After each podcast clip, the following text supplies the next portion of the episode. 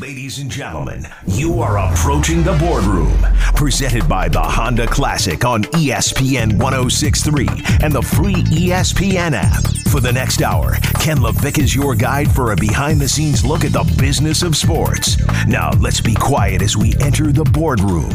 Take it away, Ken.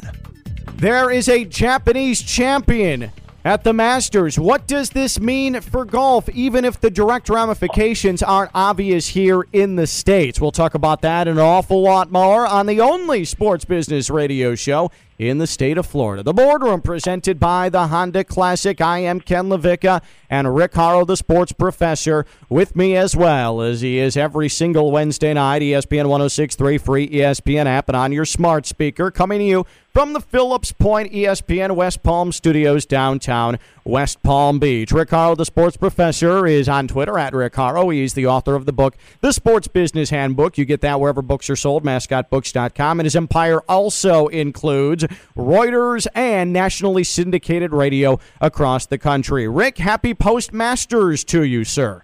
Postmasters is great. It's almost as good as real Masters, and you know you talk about all of this, and it no, you know, you know it's spring. All of us golfers unite. This is a time where we can kind of celebrate the comeback.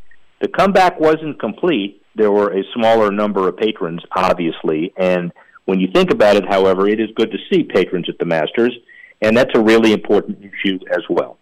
Yep, without question. And so we'll have the 15 and 15 with Rick Horrow, the 15 biggest sports business stories of the week, and Rick breaks them down in 15 minutes' time. Uh, also, uh, we are going to go to the polo side of things. Luis Escobar will sit down with uh, Rick Horrow later on in the show. U.S. Open Polo Championship is upcoming, and of course, uh, here in Palm Beach County, where we are originating this from, and especially in Wellington, this is the polo capital of the world. But let's talk about worldly things, and let's talk about an international champion at the Masters, Hideki Matsuyama, uh, the first Japanese champion of the Masters, and someone who, and I think it was detailed very well by CBS throughout the weekend, how significant Hideki Matsuyama was to the nation, to Japan, how much pressure is put on him, how golf crazed Japan is. Uh, and for Matsuyama to win the green jacket, to be able to take that back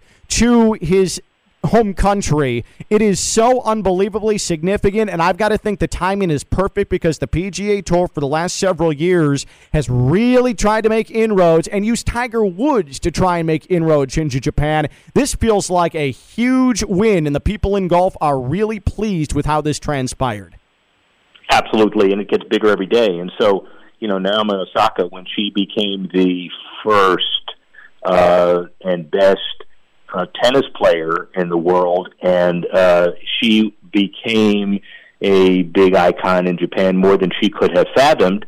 And this is different. Uh, you know, Naomi Osaka um, uh, speaks English, uh, has a large relationship with American corporations, and will continue her global brand. Hideki Matsuyama does not uh, converse fluently in English, and as a result, might have some opportunities limited, but make no mistake, the number of media that was there and the revolutionary uh, evolution after, let's say, you know, what Adam Scott did in Australia relative to the Australian uh, following and the Masters, it, it is truly an international event. It stays in the same place every year, as we know, and and uh, he has cemented himself as a as a hero, and will continue to. And can you imagine the pressure? I mean, for us, you know, when we have six foot putts, uh, I just take them, and you know, you have an opportunity to miss them. but think of what happens with a six foot putt, where the entire legacy of Japan hangs in the balance. Uh, you can't you can't imagine the pressure. No, you really can't. And so again, Hideki Matsuyama. And what I got a kick out of Rick, and uh, this is by all accounts just a total testament to the man. I love the social media pictures of random people at Atlanta Hartsfield Jackson Airport on Monday morning taking photos of Matsuyama just sitting in the terminal waiting for his flight to Chicago, then on to Japan, where he's got the green jacket flung over his seat and he's flying commercial. He just won the Masters. The guy has the green jacket uh, over his forearm and he's flying commercial back to Japan. That truly is incredible. Yeah, that's big. Hey, don't get used to that. That this may be the last commercial flight the guy ever takes. Right, just so you know. So, so he deserves everything that he gets. By all accounts, he's humble. Uh, he is genuine, and it's very important. The NFL draft is upcoming, and it is the boardroom presented by the Honda Classic here on ESPN 1063. He's the sports professor, Rick Horrow. I'm Ken LaVicka, and uh, we are just a couple of uh, weeks away from the festivities going to Cleveland. And uh, Sports Talk Radio, my world on a daily basis, is just completely inundated with draft talk. What are the Dolphins going to do at six? What did the mock draft say? Who are the 49ers going to pick? Who are the Jets going to take at quarterback? Uh, it is all draft all the time. It truly has to amaze you, and you've been doing this for a long time, just how big a juggernaut, forget the NFL, and I suppose that's part of the discussion, but how big a juggernaut the draft has become. Well, listen, Destination Cleveland spends about a quarter of a million dollars to promote the uh, uh, event live between the Rock and Roll Hall of Fame and and and uh, the uh, uh, uh, First Energy field there are issues about how to generate some business off of that media wise. So, uh, Destination Cleveland is running ads in Columbus and Philly, Atlanta, New York, Nashville, D.C., Denver, Seattle, otherwise. But don't be uh, mistaken. This is a big branding opportunity for the city of Cleveland. It, you know, years ago, it's a mistake by the lake. It's no longer even uh, people talk about that. This is progress at a great level, at a high level, and will continue to get better. So you know, good for the draft and good for Cleveland. Uh, I want to finish uh, our first couple of minutes with this because uh, the Mavericks had some things to say last night, and in particular, owner Mark Cuban and star Luka Doncic uh, about the uh, uh, NBA play-in tournament, which pits the 7, 8, 9, 10 seeds against one another to determine the final seed, and then that fills out uh, who the top eight from each conference are uh, are going to be. This was unveiled last year in the Orlando bubble. Both saying though this is a bad idea. This just doesn't make sense. This shouldn't continue. What are your thoughts, just from a pure business standpoint, on the NBA bringing this play-in tournament into a second year, and uh, I suppose trying to make this a permanent staple of the NBA season? Well, let Mark Cuban go play in the other NBA across the street. Oh, there is no other NBA, so I guess he's got no choice. And the other thing too is, look, we all learn from issues that spark a considerable amount of interest and borrow from them. I'm sure there were a lot of people talking about the play-in games with the NCAA and how that never worked, and now it's an incredibly popular institution. And so the worst case is you've established excitement in any number of cities that traditionally were not part of the excitement. And now, you know, why not? I guess is the answer. If you're good enough, you're going to survive and thrive from that. There will be an advantage for teams that get higher seeds. They don't play those days. So suck it up and win without question. And uh, I think that's probably going to be what uh, Adam Silver, NBA commissioner, uh, ends up responding with uh, in probably because he seems like a very nice guy, more uh, subtle terms. It is the boardroom presented by the Honda Classic here on ESPN 1063. When we return, the world famous 15 in 15. At least that's what we tell ourselves. Rick Horrow, the 15 biggest sports business stories, and he covers them, educates you, teaches you all about them, and informs you in just 15 minutes' time. And then we talk some polo, the U.S. Open Polo Championship, Luis Escobar and family.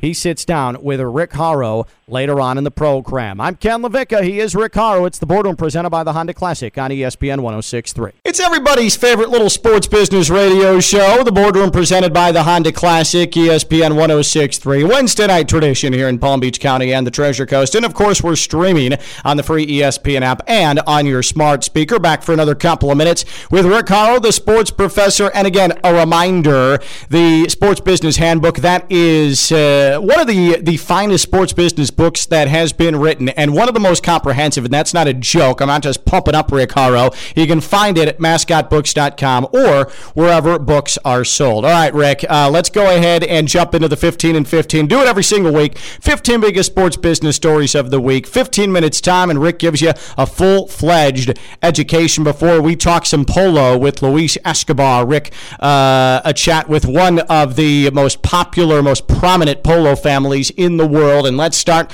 with number one. It's how we started our show, Rick, here on the boardroom. The Masters is in the books, and now we take a glance ahead to the next three majors here in 2021. Torrey Pines, June 17. Before that, we have Kiawah in March. They're expecting about 10,000 spectators per day. You know, the Masters we talked about, they don't release the number of patrons, but it's considerably less than their 50 or 60,000 they expect. And the bottom line is we are opening up with more and more people every single event. And clearly, the Olympics is a highlight this year. And especially so since it's in Tokyo, the rumor would be that Hideki Matsuyama becomes the likely front runner to light the Olympic torch in Tokyo. That is really, really cool. Uh, number two here in the 15 and 15 boardroom presented by the Honda Classic. Today was part two of your ongoing panel, your Zoom panel called The Comeback, which details sports and its return from the pandemic. And uh, it looked really good and was very informative, Rick. Well, I do appreciate that compliment. It really does mean a lot. Foley and Lardner the big uh, uh, uh, litigation and sports uh, and real estate firm, uh, co-hosted with me Bob DuPuy, the former president of Major League Baseball. We had Frank Supovitz, the former NFL Super Bowl executive, former Indy Mayor Greg Ballard, the head of the Mayor Sports Alliance, L.A. Dodgers EVP of Planning Janet Marie Smith. She also did Fenway and and she did uh, um, uh, Camden and HKS Global Director Bryan Trubey all together to talk about what it means to come back as far as facilities. We're going to have this on a regular basis, third Wednesday in April in, in each month. We're already lining up May.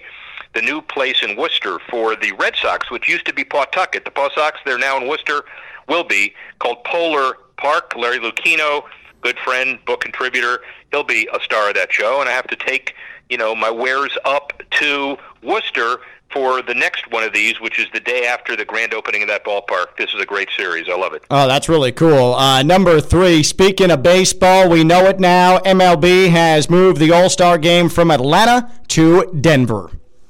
Yeah, and there are some issues. Obviously, there's a little bit of backlash, and a lot of people would say they do it differently, but that's life. Everybody says they would do everything differently. the end of the day, the players probably would have boycotted, and we've got corporate sponsors that are interested in making a statement as well. We know that Denver is equipped to handle this game because they were the runner-up to LA. That this next uh, next next year, LA will be the host of the 2022 event. Janet Marie Smith, the uh, person that we had on the comeback, was instrumental in the design for the new LA park. So everything is related. Coors Field, 42% of their capacity of 50,000 will be doing the All Star game, and then LA the next year. And let's head to number four, Rick. And it again, it's the boardroom presented by the Honda Classic, 15 and 15. He's Rick Horrow, the sports professor. I'm Ken LaVicka. We knew that Alex Rodriguez had been sniffing around potential sports ownership. He finally has his team, but it's not one we expected. It's the Minnesota Timberwolves. A billion bucks. He'll take over the team with his partner beginning in 2023 sold to Glenn from Glenn Taylor. Glenn Taylor, by the way, bought the team in 1994 for 88 million dollars. It's kind of a similar deal where Ted Arison paid 32.5 million in the late 80s for the Heat, and now it's worth over two billion. So listen, it's a great investment. If I had a spare billion lying around, this is the first thing I would do: would buy a WNBA team and an NBA team packaged. A Rod strikes out to buy the Mets from Steve Cohen it's a home run on the Timberwolves. Let's head to number five. The majority of Americans are uh, comfortable going to a sporting event, according to a recent poll. However, there are some stipulations to this. Well, yeah. So the idea is that uh, they're comfortable, they'll go. We have to design the stadium of the future. We'll still do that. All 30 MLB stadiums are allowing varying numbers of fans to start the season. Rob Manfred telling the AP he hopes to see stadiums return to full capacity by midsummer. So we'll have to see how that all shakes out. And in the meantime, we have more and more stadiums opening up at more and more levels of attendance. 15 and 15, boardroom presented by the Honda Classic, ESPN 1063. He's Rick sports professor. I'm Ken LaVicka. Number six, the more and more the weeks pass and more vaccinations go into arms, and it looks like there's light at the end of the tunnel, the more we hear about leagues and teams throughout the world anticipating full attendance, full open stadiums.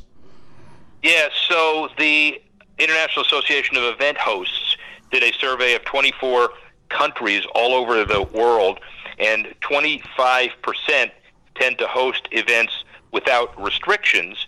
Most of these entities have not canceled events for 2022 and fully intend to have full capacity events by the end of the year.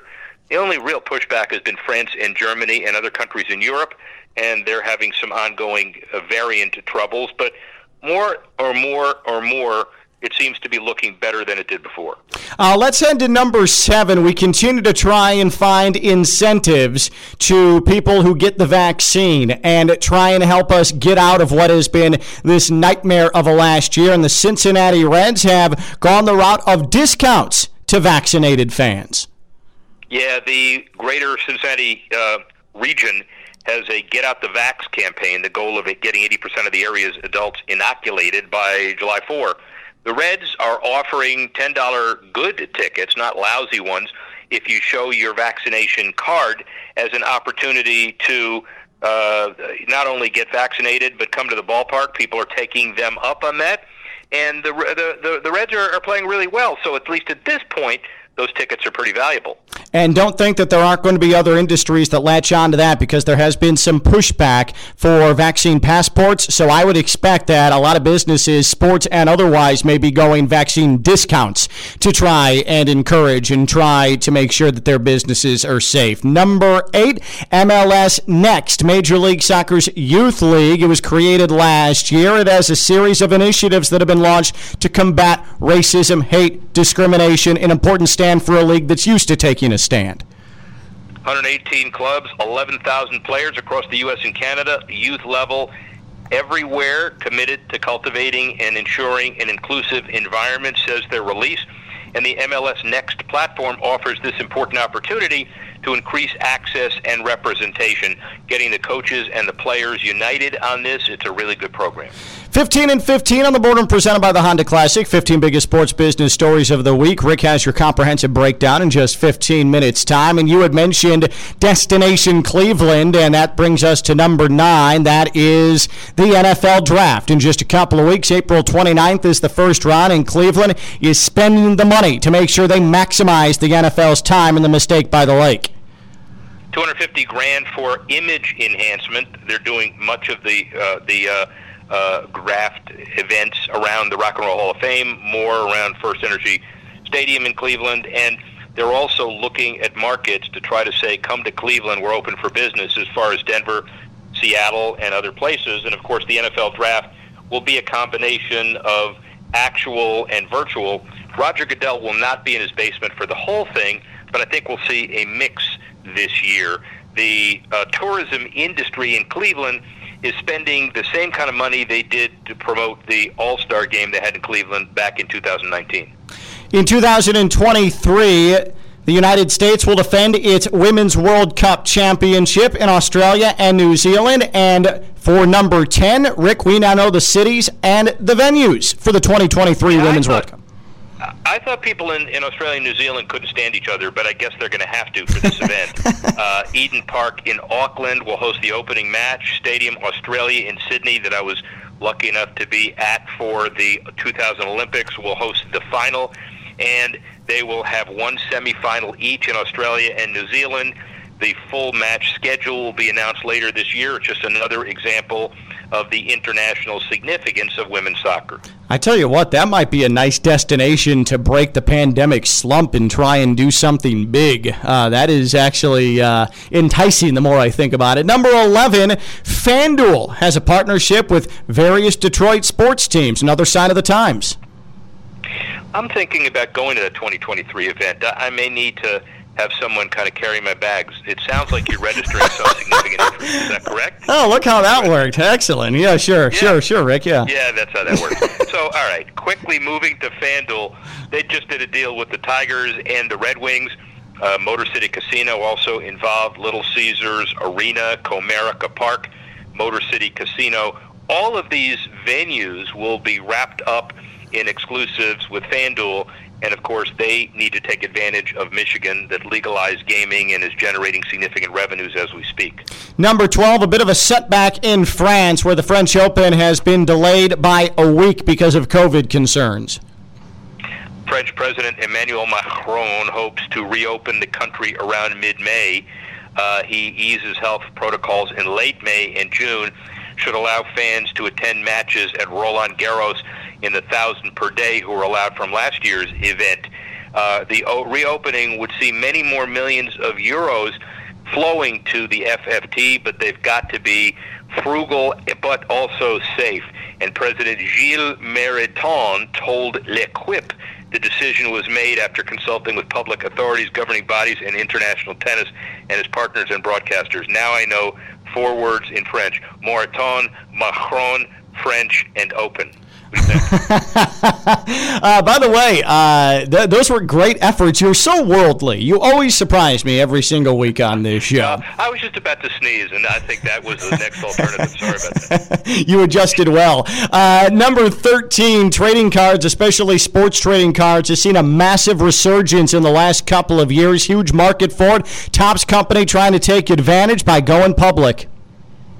Yeah, $1.3 billion SPAC the special purpose acquisition company. Topps holds licensing agreements with premium sports properties like baseball, UEFA, Formula One, Bundesliga, NHL, MLS. Topps saw its sales soar to 367 million last year, representing a 23% year over year. What it really means is all of those old trading cards we used to throw out, now they're going to be really valuable. And thankfully, a fundraise is happening to save an industry that we prayed wouldn't die and is now coming back to life. They're on the verge in New York as we get to number 14 legalized mobile sports betting. This is going to be, you would think, a money boon for the Empire State.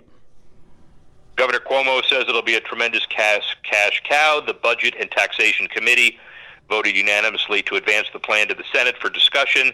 That deal, we're pretty sure, will happen. The devil's in the details. Will there be four licenses? The Cuomo plan. Will there be 13 licenses? Other plans?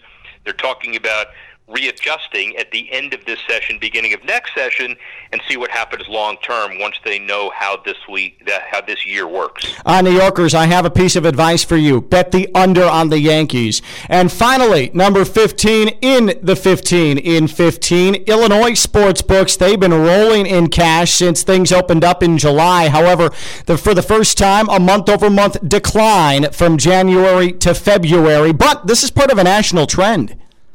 Yes, it is. And before we leave 14, LaVicka yet gives another bit of irrelevant gaming advice. Congratulations to you. Thank you very much for that. We all have decreased our revenue handle all over the country in February.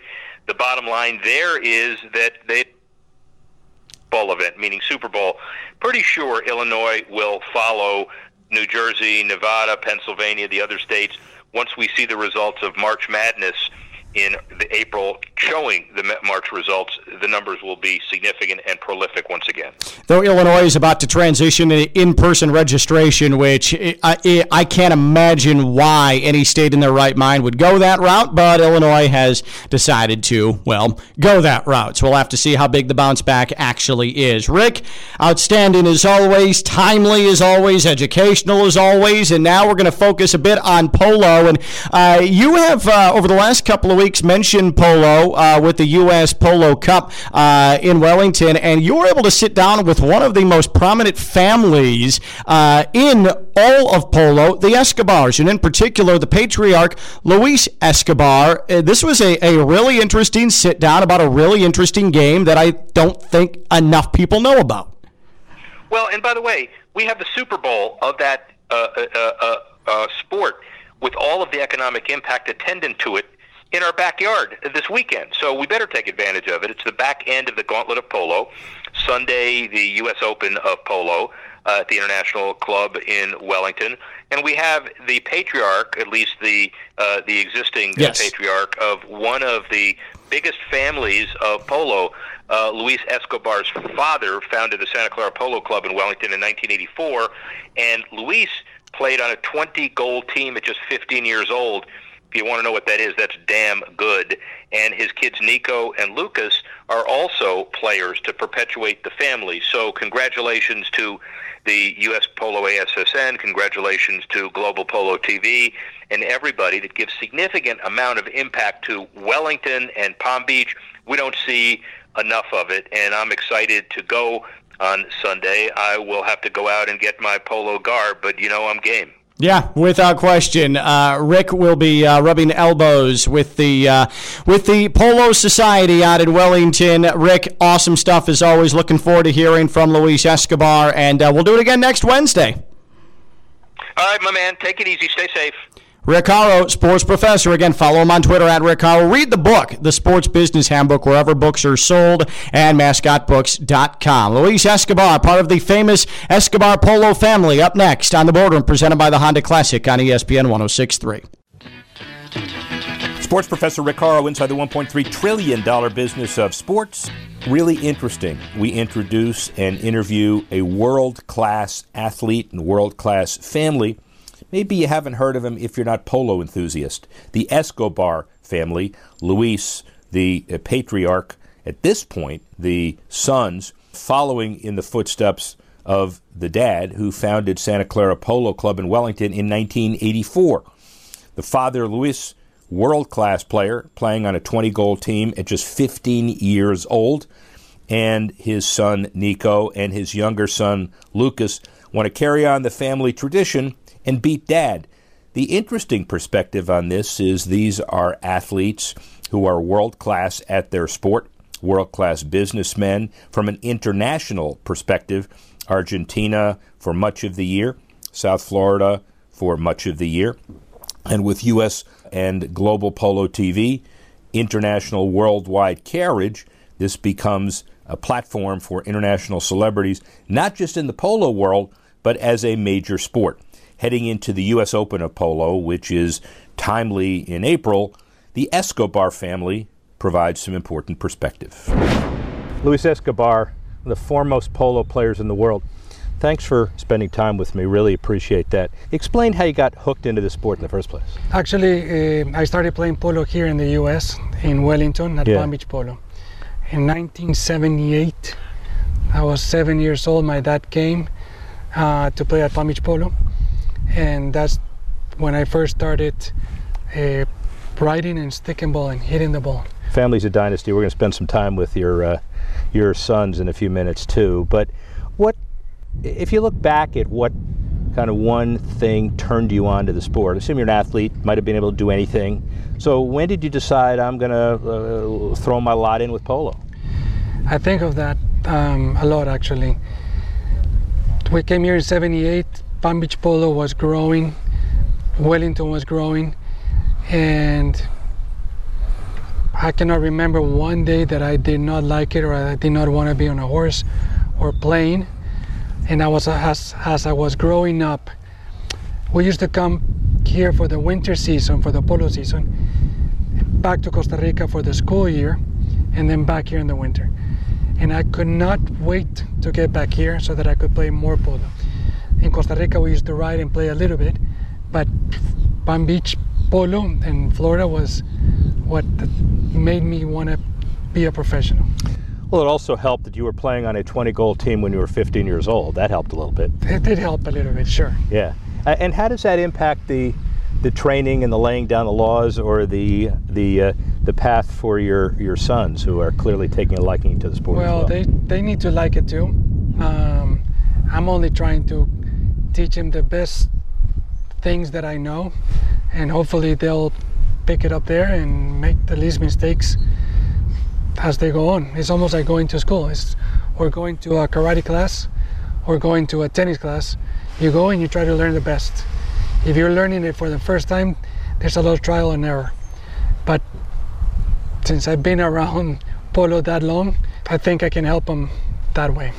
We've had shows with Cal Ripken talking about the relationship with his dad. We've had shows with other families. Now, one of those guys is a Heath fan. He won't. Maybe he'll admit it on camera. But they didn't. Did you push him into polo, or did they naturally gravitate into the sport?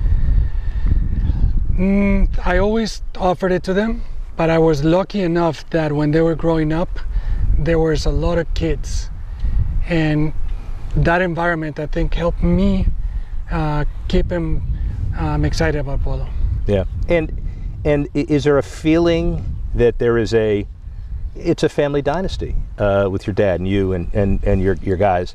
Is there a feeling that there's a kind of an obligation or a, uh, a responsibility to keep the Escobar name uh, front Yeah, and center? For sure, there for sure, without a doubt. Starts from my dad, from me, and I, I don't know if it's a feeling. It's a competitive feeling. Yeah. We gotta be there. We have to win. We have to. It, it's something I grew up with, and it's now they have to carry it too. Talk about the Gauntlet of Polo. Uh, where does it rank in the? Uh, you can be political, but it, it, it doesn't have to be right at the top. But where does it rank among the polo events all, uh, every year? The, for most of us in the U.S., Yeah. is the number one event. That's where we aim for. If we can play it, that's what we're aiming for, and that's what we're looking to try to compete and win. Is the, the most important tournaments that we can play. Tell me a little bit about what it's like to be a polo athlete in your I was going to say your advanced age, but you're going to hit me. As a as a senior statesman now, as somebody who's a veteran, what's it like staying in shape? What's it like working out? What's it like sustaining excellence? It's a little bit. Uh, in polo, we have the advantage that we have the, the horses. Um, we have to stay pain free, which is very difficult at any sport. Um, I definitely should be a little bit fitter. I'm not as fit as I should be. I was fitter when I was younger. I guess that comes with age a little bit too. It does. Even at, at a younger age, you have to stay fit and you have to stay active and and uh, look for your for your weaknesses and try to make them better so that you can It's hard for people that don't grow up with the sport really to relate. How do you how do you describe the beauty of it? Wh- Why is why is polo so so beautiful? Let's say. um, oof, many different aspects. There's the, the everyday aspect, uh, working your horses, getting to the barn, that's your office, um, making sure that each horse is, the horses are the athletes too, making sure that they can perform as best as they can. You want to prepare them as best as they can so that you can get to the field and be as competitive as you can be. So that's one side of it. The other side of it is that the lifestyle and the places that polo takes you. Um, it's it makes it takes you to great places in not only in the U.S. but all over the world. So, and you get to meet a lot of people, um, different cultures, different uh, nationalities, and and that makes it very very nice. Dr. Jim Riordan of FAU's MBA Sport Management Program joins me, Ken LaVicka, next. It's the Boardroom presented by the Honda Classic on ESPN 1063.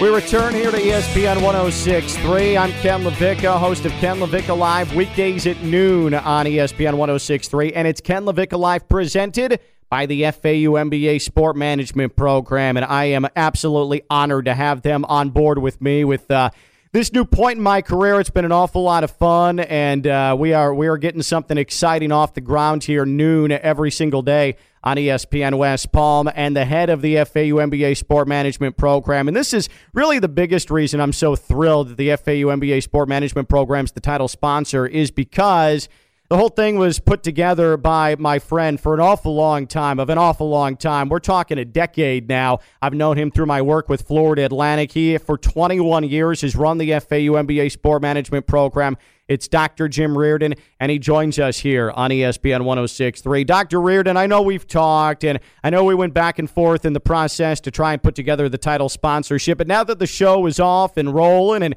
things are starting to get into a groove, I think it's just worth reiterating again how appreciative I am that uh, you're, uh, you're on board with me and you've got my back, and it's just a really, really great feeling, and I appreciate you. Well, Ken, thanks uh, very much for the kind words and the compliments. And again, it's great be on with you guys. Uh, when I saw this uh, this opportunity, um, I said, "What a great way!" You know, we've, uh, as you mentioned, we've had a great partnership uh, with, yourself and also uh, Good Karma, uh, the, uh, Brands, the owner of ESPN 106.3, and uh, all the folks up there. Uh, you know, Mike Petroka, Stephanie Prince, obviously Steve Pollenser. Um, you know. Uh, a, a great five years and seeing this opportunity where someone like yourself, who certainly deserves his own show, um, needs to be uh, out out in the limelight on his on his own.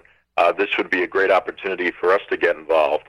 Um, although I must admit, um, when I heard Rowitz uh, not liking apple pie and ice cream, uh, uh, for dessert. Um, you know, um, that's that's bordering on communism. Yeah. I, I would think. Yeah. Um, I, I, I almost pulled the deal, so not, not quite yet. But if he if he starts coming out with his galloping gourmet comments again, like he did, uh, we have to watch that. But honestly, it's great to be with you guys, and we're so psyched. And uh, it, really, that that just sort of uh, shows the true nature of the show to this point. Is that Dr. Riordan has the the most outraged he's been at things he's heard on the show are the meat takes from either Brian McLevin Rowitz, where he would put sauce on filet mignon, or uh, he doesn't like uh, peach cobbler and vanilla ice cream, and Chris Coquel saying that he puts ketchup on turkey. Uh, so that's that's where we're at right now. That's the point we're at right now. So uh, you are in the the spring semester right now with the FAU MBA Sport Management Program, and it's still uh, you have some students on campus, and again, your facilities uh, in the business building, the Schmidt Family Center, brand new on FAU's campus, are just immaculate. Uh, and you also have remote learning as well. How how have things gone so far in spring semester? What sort of things are focused on? What are students being offered, and what are they going to continue to be offered come spring semester, uh, summer semester, and uh, fall semester next year as well? Well, Ken, we've um, throughout the spring, we've given the, the students an opportunity on a first come, first served basis, a limited number of students to come back to the classroom and uh, be in front of a live uh, teacher. Um, well, I hope I hope they're live anyway. But um, um, so students have have that opportunity to come in and sit there, um, and the teacher is up in front of the room. The teacher has a mask on. Um, in our in our building, in our Schmidt Center, uh, there's mostly about 16 seats maximum uh, per class. Um, and then the rest of the students can listen in live on uh, the internet streaming that we have, the video streaming that we have, and also can listen to the lecture that's recorded at a later time. Um, we've noticed a trend in, in the spring and uh, in our programs, in the College of Business Executive programs and MBA Sport, that a lot of students have elected uh, to stay home and take in the classes online uh, over their computer. Um, some of them still aren't ready to come back yet. Uh, we think that's going to improve uh, as the as the spring ends, and obviously we get into summer a little bit. Same plans for the summer. Um, you know, going forward. In terms of the fall, Dr. Kelly has indicated that he wants uh, the, you know the campus operating at full capacity, uh, so, something to those words. Um, and we're still working on to see uh, what what that means and how we're going to go about doing that. Uh, I don't think we're just going to open up the floodgates and everyone comes running through like you know the Texas Rangers opening day with forty thousand people. I think uh, that's going to really uh, um, uh, depend on you know the current situation and keeping in mind obviously the safety and health of all involved and not just doing something to get it done. Uh, FAU has been tremendous so far uh, throughout the entire COVID situation and keeping people informed and concerning utmost about safety and, uh, you know, making sure people uh, stay out of harm's way. Here with Dr. Jim Riordan. He's the head of the FAU MBA Sport Management Program, and he joins us on ESPN 1063. I'm Ken LaVicka. And uh, last time we had spoken here on air, we had discussed, and you had acknowledged that, yeah, uh, in textbooks here over the next several years, surely there are going to be things written about and eventually taught about management of facilities when it comes to a pandemic or some sort of global situation like we've experienced over the last year plus. Uh, so, that being said, the NCAA tournament just went through its pandemic version after missing last year, kept it in the state of Indiana, several venues, and a lot of it was centered in Indianapolis, which also happens to be the home of the NCAA. You, with a background, a, a, a very, very intricate background in facility management at some of the, the biggest venues in sports. What did you make of that? What were some of your observations? How do you think the NCAA did? I think they did a, a, a really good job, um, Ken. I think um, when you look at it uh, and people see, you know, they, they see a basketball game on TV and they can hear people talk about the bubble, uh, but they don't know the intricacies behind getting the bubble uh, not to pop or not to burst. Yeah. Um, keeping things going. And it takes a lot of people. I've said this before.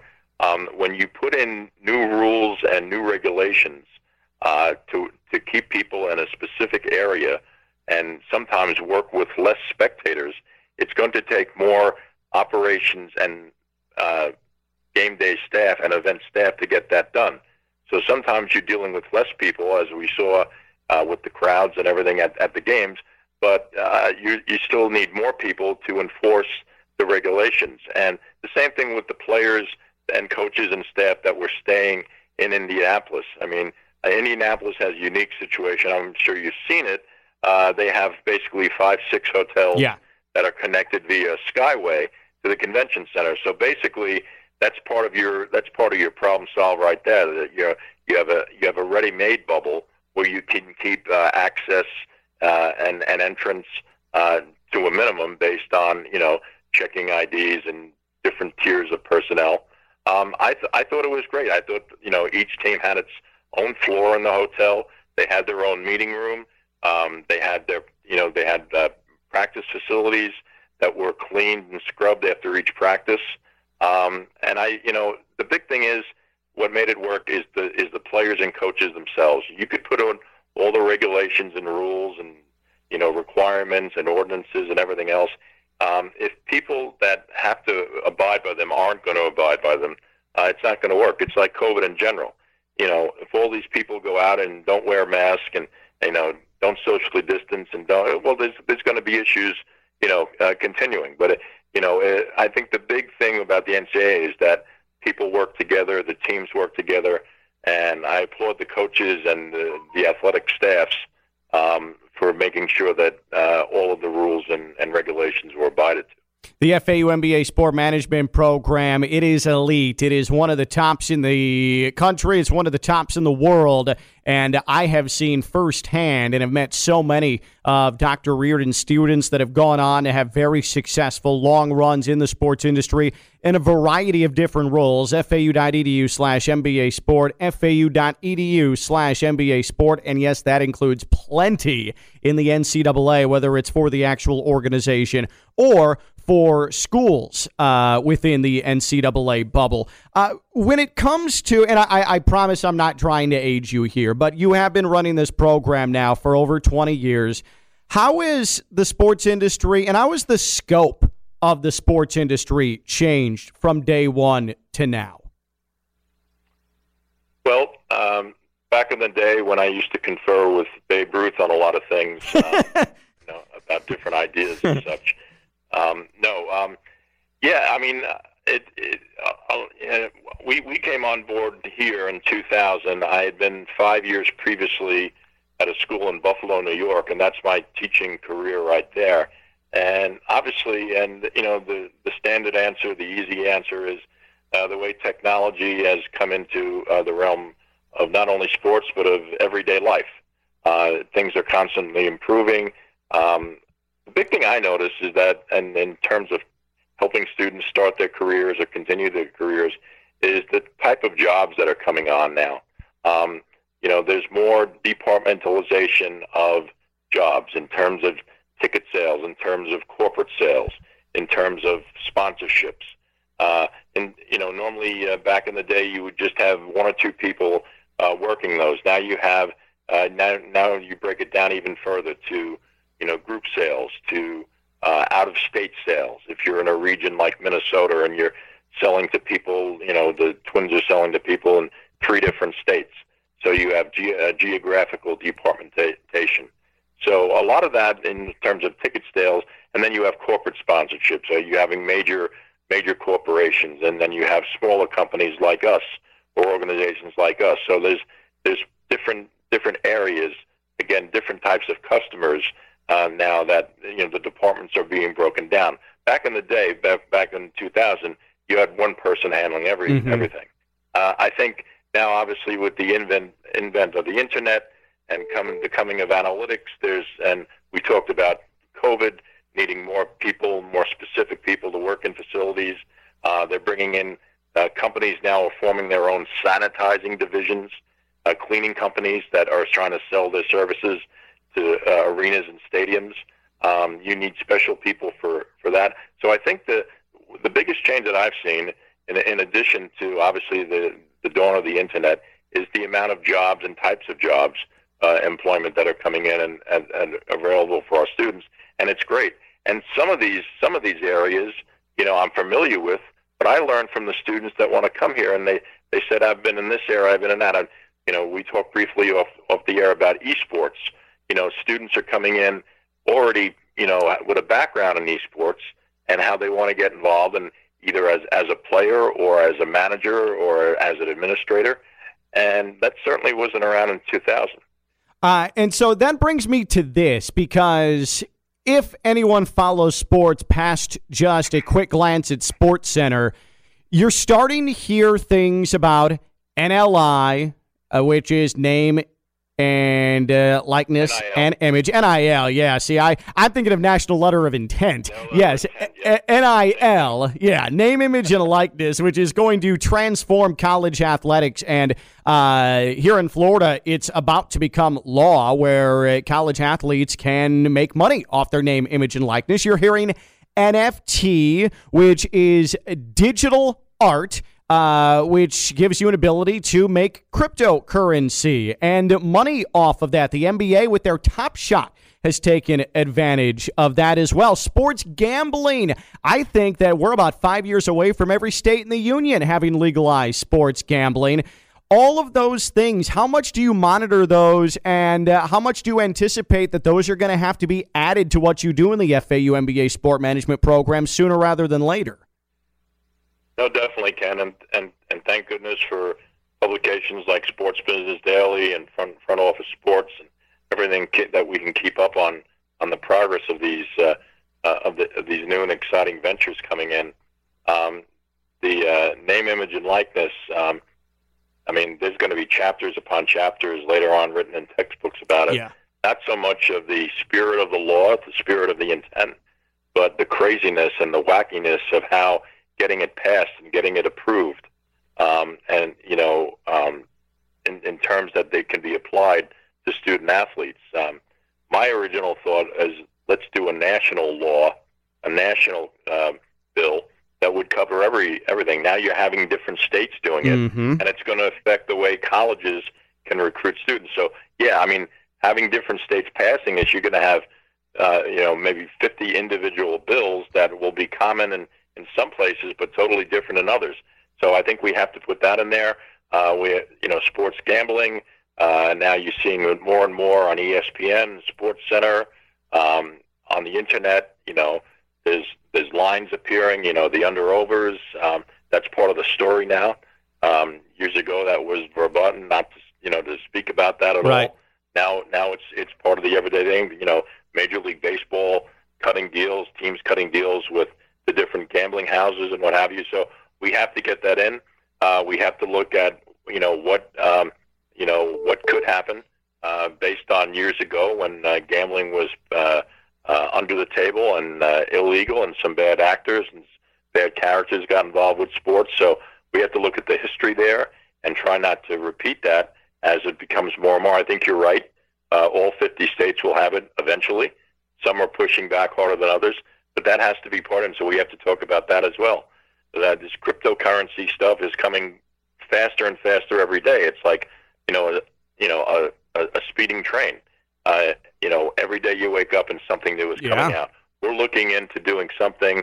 Uh, actually, the, the the Moore family, Danny, uh, uh, Diane, and Donna are involved in getting us to look and open up and have a, a lecture about crypto coin, not uh, not specifically an MBA sport, um, but also in the College of Business. Dean Gropper has been involved as well, and we're going to have an uh, one of the experts in finance, uh, Dr. Bill Luther, who is an expert in uh, cryptocurrency. He'll be talking about it as well, and you know to explain the different ins and outs. So we're getting it there, and we have to fit this into a curriculum that, um, in one way, it's unfortunate that it's limited uh, because of the AACSB accreditation. We have to get other areas in, Right. non-sport areas, such as accounting and finance, and you know um, uh, what have you, uh, leadership organizations, and everything else. Um, so we, we have to we have to get all these areas in with our current sport classes, which means uh, guest lectures by experts. That's a lot better sometimes than just reading it out of, out of a textbook.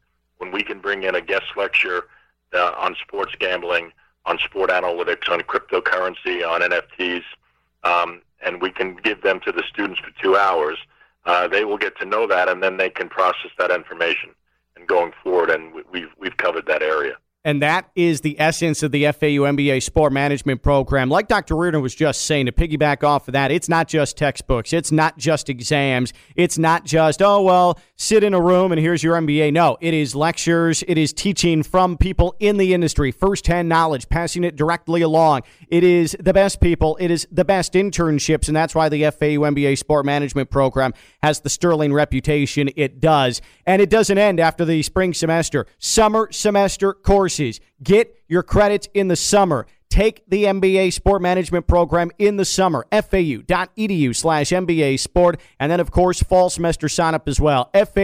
FAU.edu slash MBA Sport, the FAU MBA Sport Management Program. He is the man responsible for the FAU MBA Sport Management Program being the title sponsor of my show, Ken LaVicka Live, weekdays at noon on ESPN 1063. Uh, he is a really good friend and uh, someone that I have a, an awful lot of respect for. And I've seen a lot of people, a lot of folks make their careers, begin their life journeys because he has set them in a position to succeed with the FAU MBA Sport Management Program. It's Dr. Jim Riordan. Dr. Riordan, really appreciate uh, catching up on air with you. I know we talked plenty off air as well, but uh, great stuff. Uh, really good insight, and uh, we'll talk to you soon, okay? Absolutely, Ken. It was a pleasure to be here, and uh, continued best wishes with the show. Big thanks to Dr. Jim Riordan of the FAU MBA Sport Management Program and Luis Escobar and family sitting down with Ricardo, the sports professor, talking some polo and, of course, all the goings on in Wellington. Polo season is in full swing. I'm Ken LaVicka. More sports business next week, Wednesday, 6 o'clock on the boardroom, presented by the Honda Classic. I'll be back Saturday morning, 9 a.m. Eastern Time, for the only golf radio show in Palm Beach County and the Treasure Coast, Honda Classic Live. Don't forget the Heat and the Nuggets coming up tonight, 10 o'clock, right here on ESPN 1063. Have a great night, everybody.